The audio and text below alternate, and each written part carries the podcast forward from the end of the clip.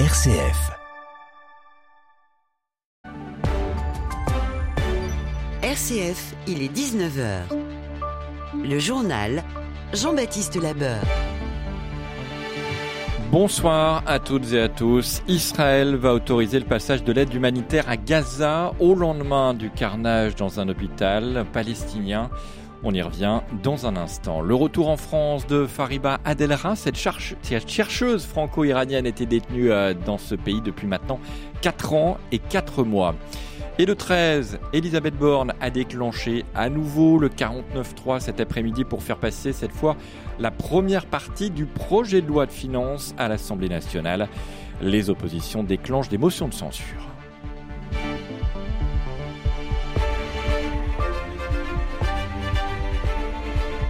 Un petit espoir ce soir au Proche-Orient. Israël autorise donc l'entrée de l'aide humanitaire dans la bande de Gaza depuis l'Égypte, alors que la situation est extrêmement difficile dans ce territoire palestinien. L'État hébreu va permettre d'acheminer de la nourriture, de l'eau et des médicaments pour la population civile dans le sud de la bande de Gaza via le poste frontière égyptien de Rafah. Bonsoir Laurette Duranel. Euh, bonsoir Jean-Baptiste. C'est la seule limite d'ailleurs à cette aide humanitaire que pour l'instant donne Israël. Euh, oui, aucune aide humanitaire ne sera acheminée à partir d'Israël. En revanche, euh, tant que les otages pris par le Hamas ne seront pas rendus, a précisé le gouvernement israélien dans un communiqué. Joe Biden voulait mettre sur la table la question de l'aide humanitaire vers Gaza lors de sa visite à Tel Aviv aujourd'hui. Il semble avoir été en partie entendu dans un contexte d'extrême tension après l'explosion qui a touché hier soir l'hôpital Halali dans le nord de Gaza. Selon le Hamas, au moins 471 personnes ont été tuées. Israël et le Hamas se rejettent toujours la responsabilité du carnage. L'État hébreu indique avoir les preuves d'un tir raté de roquettes par le djihad islamique. Joe Biden a soutenu aujourd'hui cette version affirmant que des données américaines de département de la défense disculpent Israël dans la destruction de l'hôpital. Le Hamas évoque lui une frappe de Tsahal. Ce drame a déclenché depuis 24 heures d'importantes manifestations et un mouvement de colère dans le monde musulman. Et plusieurs ambassades occidentales ont été à la cible de manifestations, notamment l'ambassade de France à Tunis avec des jets de pierre. Mort à l'Amérique et à Israël, ont scandé la foule à Beyrouth au Liban. Pour Didier Billon, géopolitologue et spécialiste du Moyen-Orient, ce vent de colère du monde arabe doit être pris très au sérieux. Nous avions constaté déjà à la fin de la semaine dernière de très grandes manifestations, notamment en Jordanie par exemple, au Maroc aussi. Et là, les lieux de manifestation et leur ampleur se multiplient. Alors non seulement dans les mondes arabes, bien évidemment, et en premier lieu, mais aussi en Turquie, mais aussi en Iran, mais aussi euh, en Malaisie, j'ai entendu. Donc tout cela montre que les pays qui sont majoritairement culturellement musulmans, dirait-on, se mobilisent. Ça ne m'étonne qu'à moitié en réalité, parce que indépendamment de la politique des États, des gouvernements, il y avait cette question palestinienne qui était euh, au cœur des populations de la région du Moyen-Orient tout particulièrement. Eh bien là, on en a la preuve. Alors jusqu'où cela peut aller, ça c'est très compliqué à évaluer à ce jour, mais je pense réellement qu'au vu de ce qui se déroule aujourd'hui à Gaza, ces processus de manifestation, de mobilisation vont s'amplifier dans les jours à venir. Et puis 12 jours après l'attaque du Hamas, le bilan des Français s'est encore alourdi. 24 de nos concitoyens ont été tués et 7 sont encore toujours portés disparus. En France, des alertes à la bombe en série aujourd'hui. 11 aéroports ont dû être évacués, notamment à Lille, Lyon, Bordeaux ou encore Nice avec à la clé de nombreux vols retardés. Le château de Versailles a lui aussi été euh, évacué en début d'après-midi après une nouvelle alerte, la troisième depuis samedi. Les auteurs de ces fausses alertes seront poursuivis et punis, affirme le ministre de la Justice Éric Dupont-Moretti. Dans ce contexte, le ministre de l'Intérieur Gérald Darmanin demande lui au préfet d'accélérer le déploiement des dispositifs de vidéoprotection, notamment sur les sites exposés à la menace terroriste. 18h et presque 5 minutes sur RCF, le retour en France de Fariba Adelra. Cette chercheuse franco-iranienne était détenue en Iran depuis maintenant 4 ans et 4 mois. Elle était sortie de prison le 10 février dernier mais restait bloquée en Iran, privée de ses papiers d'identité. Elle a pu finalement rentrer en France et pour ses proches et la communauté universitaire, c'est un soulagement, Baptiste Madinier. Désormais, tout cela est derrière moi, a réagi Fariba Adelra cet après-midi dans un communiqué évoquant ce qu'elle retiendra, les gestes d'amitié et d'engagement, ses mobilisations de connus et d'inconnus, d'amis d'un jour et de toujours. Anthropologue spécialiste de l'Iran, Fariba Adelra avait été arrêté le 5 juin 2019 à Téhéran avec son compagnon Roland Marshall, lui aussi chercheur aux séries Sciences Po Paris.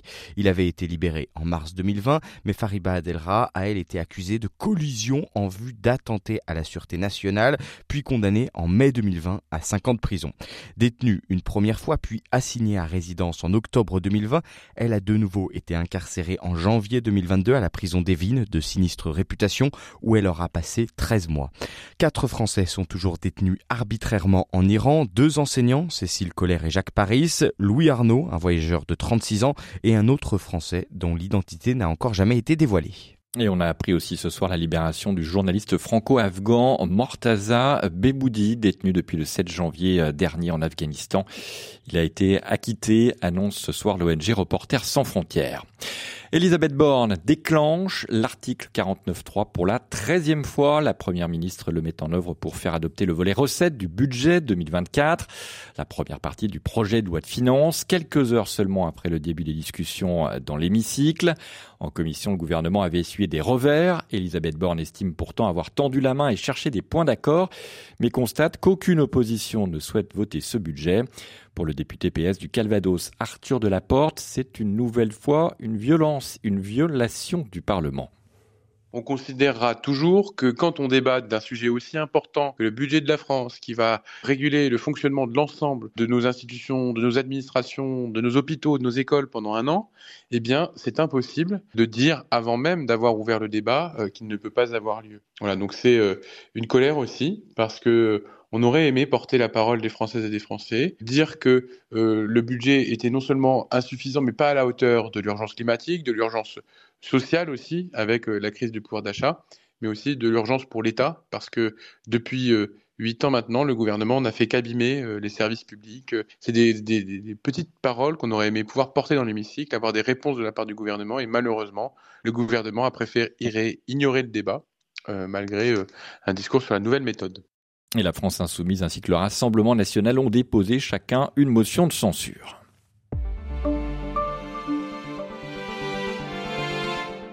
Pour tenter de relancer le secteur du logement, le gouvernement annonce qu'il va conserver et augmenter le prêt à taux zéro jusqu'à 100 000 euros maximum.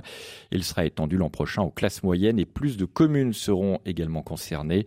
Elles seront près de 1300. Total Énergie plafonnera toute l'année prochaine le prix de ses carburants à 1,99€. Le PDG du groupe s'y est engagé pour tous les carburants et dans toutes ses stations, selon le ministre de l'économie Bruno Le Maire.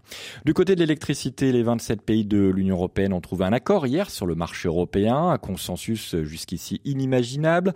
Avec la guerre en Ukraine et un marché devenu très volatile, il était urgent de pouvoir déconnecter le prix de l'électricité de celui du gaz. Mais nos factures vont-elles vraiment diminuer pour autant? Pas sûr, estime Jean-Pierre Favnec, consultant et spécialiste de l'énergie. Je ne pense pas que notre facture elle-même diminue. Ce qui va diminuer, c'est la subvention que l'État euh, devait consentir pour qu'on ait un prix euh, entre guillemets, je n'ose pas dire raisonnable. Tout ça, c'est pour tenir compte du fait que notre électricité en France, si on prend cet exemple-là, est essentiellement en très grande partie via des centrales nucléaires. Il y en a environ euh, presque d'une soixantaine, 56 ou 57. Ces centrales, l'année dernière, et ça tombait au très mauvais moment, ont eu beaucoup de soucis, des problèmes de corrosion. Plus de la moitié des centrales ont été à l'arrêt pendant un certain temps, ce qui a d'ailleurs contribué à augmenter le prix sur les marchés internationaux. Maintenant, nous sommes revenus à la normale, mais il y a toujours des programmes importants d'entretien des centrales nucléaires. C'est des centrales qui, au départ, étaient prévues pour 40 ans environ. On sait très bien prolonger la vie de ces centrales, et donc ça se fait grâce à un programme dit de grand carénage. Tout ça coûte de l'argent, d'où l'augmentation du prix. Air France va largement quitter l'aéroport d'Orly en 2026, confronté à une chute de la demande sur ses lignes intérieures. Six lignes seront supprimées. La compagnie low cost du groupe Transavia prendra le relais à Orly. Air France regroupant ses opérations à Roissy-Charles de Gaulle. Préserver la nature avec un ticket de loto, c'est l'idée du gouvernement et plus précisément de la secrétaire d'État à la biodiversité, Sarah El Harry. Ce jeu sera lancé lundi prochain. L'objectif, 14 millions de billets pour reverser 6 millions d'euros à l'Office français de la biodiversité. Et c'est aujourd'hui, Suzanne Marion, que la liste des projets qui recevront ces fonds a été dévoilée. Oui, et parmi ces projets, il y a par exemple le reboisement des monts d'Arrée en Bretagne, fortement touché par des incendies l'été dernier, ou encore la restauration des mares au Mont-Saint-Michel pour permettre notamment la reproduction des grenouilles et crapauds, mais aussi la conservation de gîtes à chauves-souris dans le Var, alors que 43% d'entre elles ont disparu en 15 ans. Concrètement, ce ticket, vous pourrez l'acheter chez un buraliste à partir de ce lundi. Il vous coûtera 3 euros et pourra rapporter aux gagnants jusqu'à 30 000 euros.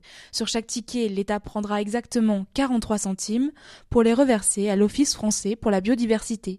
C'est ce dernier qui distribuera ensuite des subventions aux 20 projets sélectionnés. Pour rappel, ce jeu Mission Nature est inscrit dans la loi de finances de cette année. Il avait pourtant été qualifié d'addictif pour les jeunes par le régulateur du secteur des jeux. Sa création avait même été rejetée par le Sénat l'an dernier.